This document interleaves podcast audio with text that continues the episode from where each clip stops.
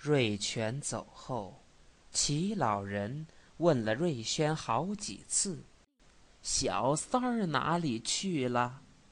瑞轩编了个谎，硬说日本兵要用瑞全的学校做营房，所以学生都搬到学校里去住，好叫日本兵去另找地方。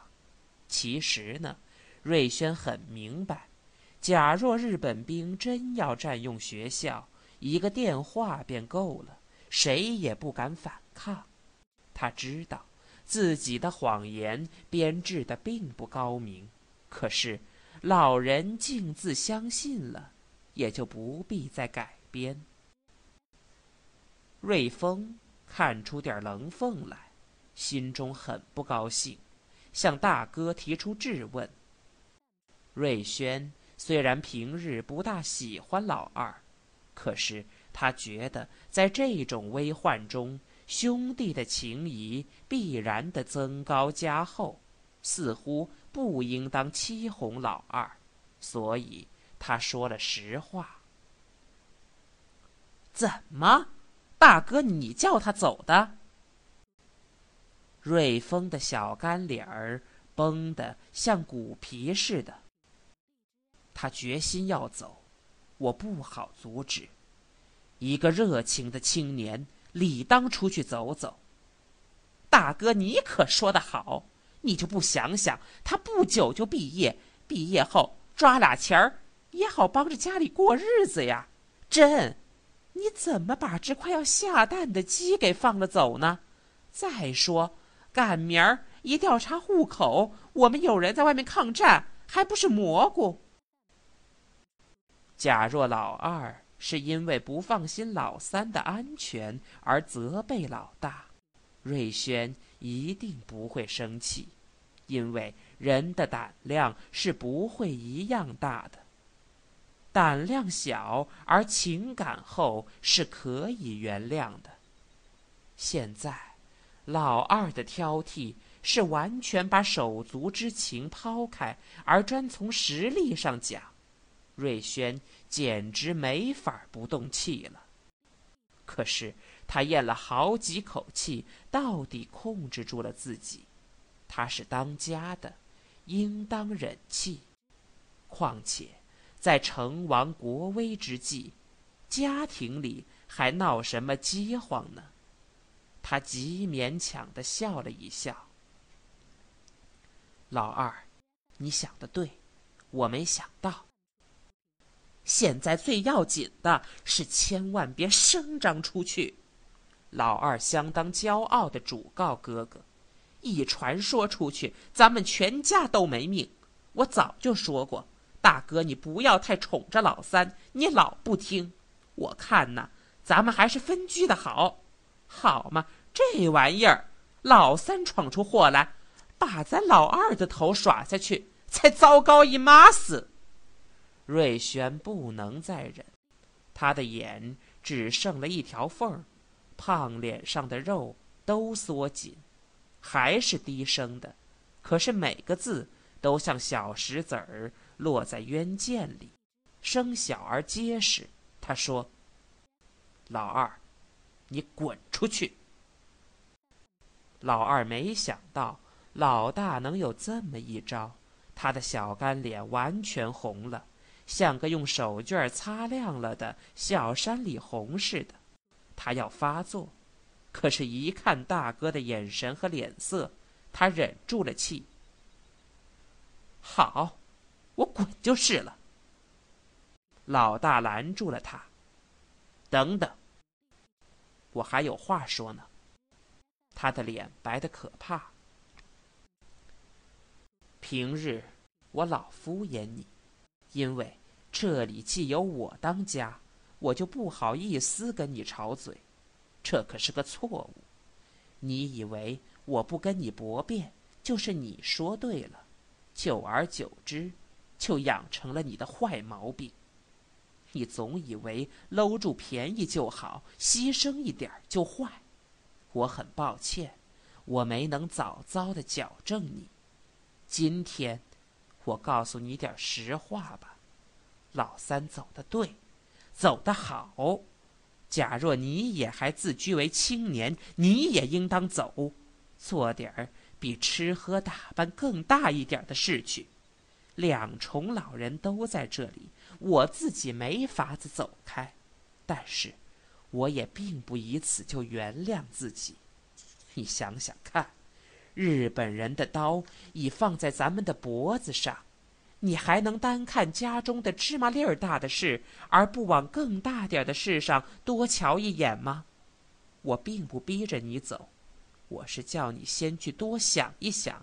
往远处、大处想一想。他的气消了一点儿，脸上渐渐的有了红色。请你原谅我的发脾气，老二，但是你也应当知道，好话都是不大受听的。好，你去吧。他拿出老大哥的气派来，命令弟弟出去，省得再继续争吵。老二吃了这个钉子，心中不平，暗中把老三偷走的事去报告祖父与母亲，为了讨点好。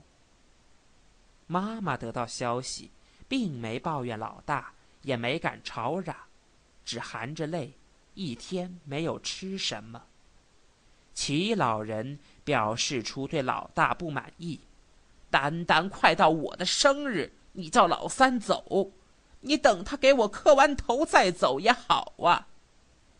小顺儿的妈听到这话，眼珠一转，对丈夫说：“这就更非得给他老人家做寿不可了，将功折罪，别叫二罪归一呀。”瑞轩决定给老人庆寿，只是酒菜要比往年减省一点。这时候。学校当局们看上海的战事既打得很好，而日本人又没派出教育负责人来，都想马上开学，好使教员与学生们都不至于精神涣散。瑞轩得到通知，到学校去开会，教员们没有到齐，因为已经有几位逃出北平。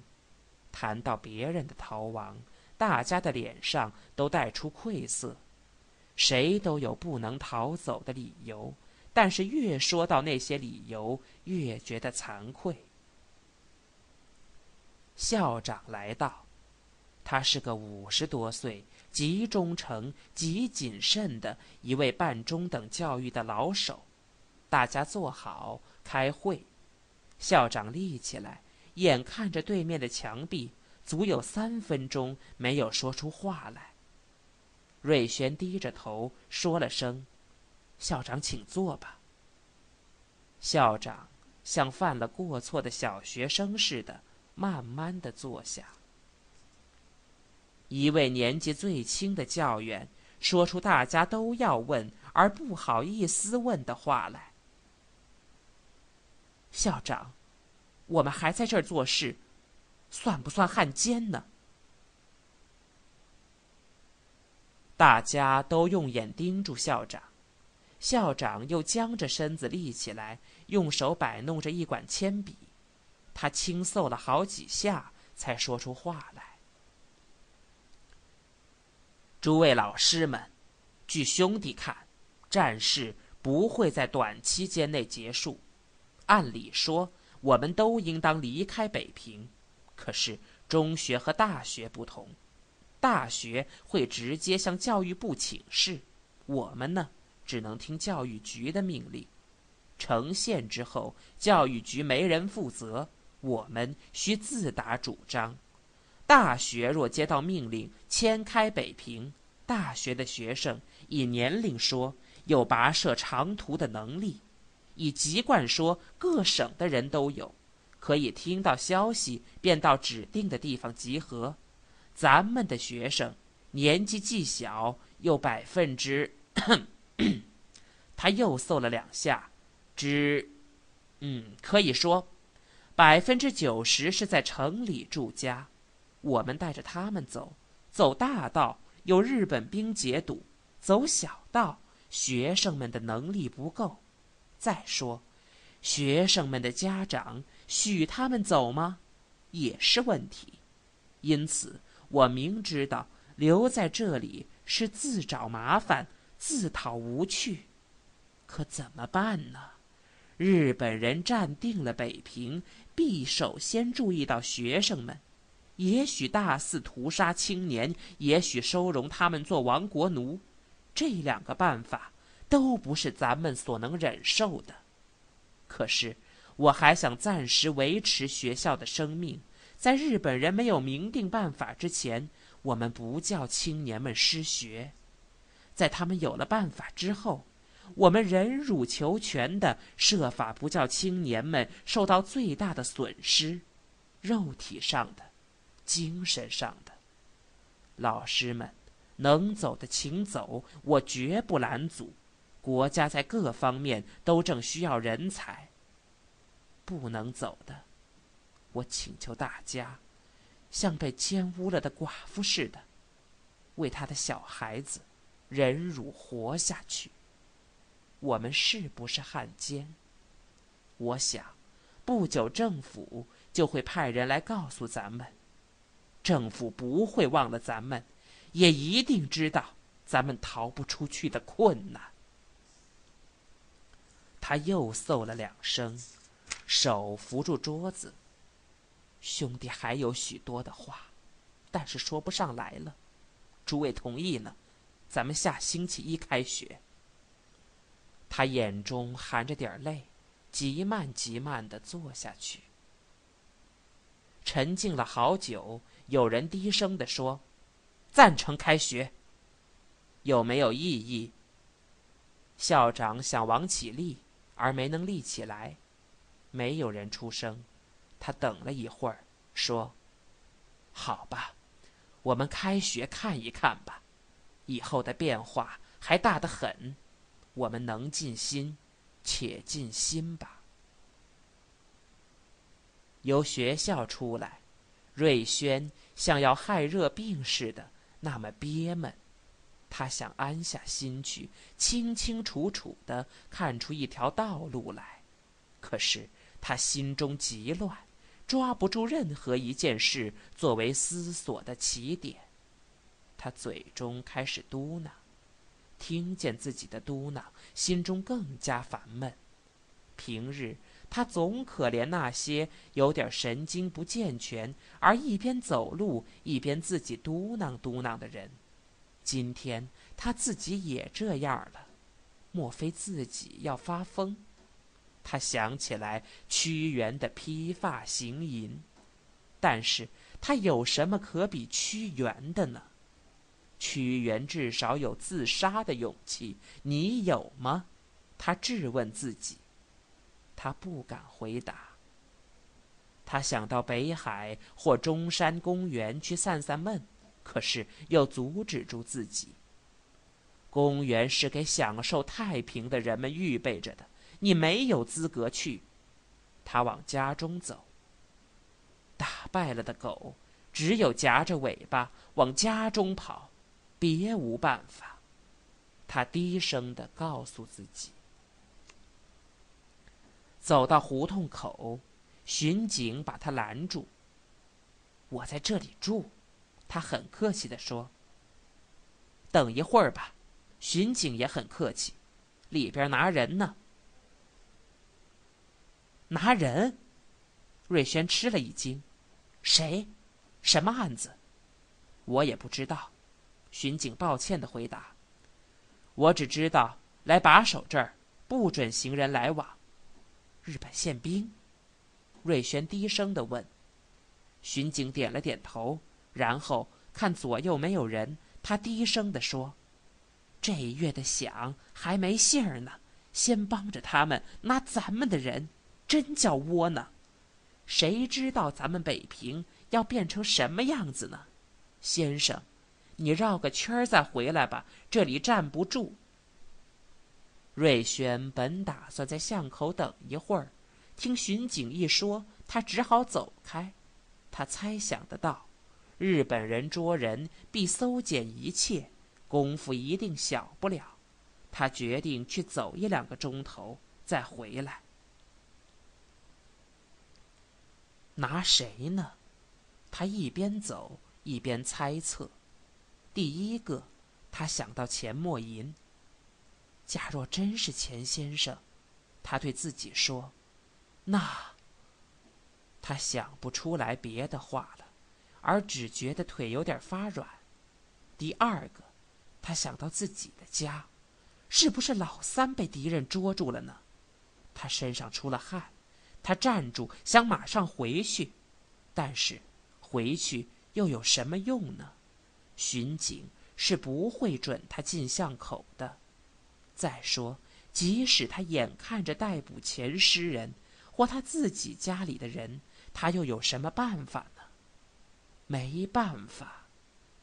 这就叫做亡国惨，没了任何的保障，没有任何的安全。亡国的人是生活在生与死的细缝间的。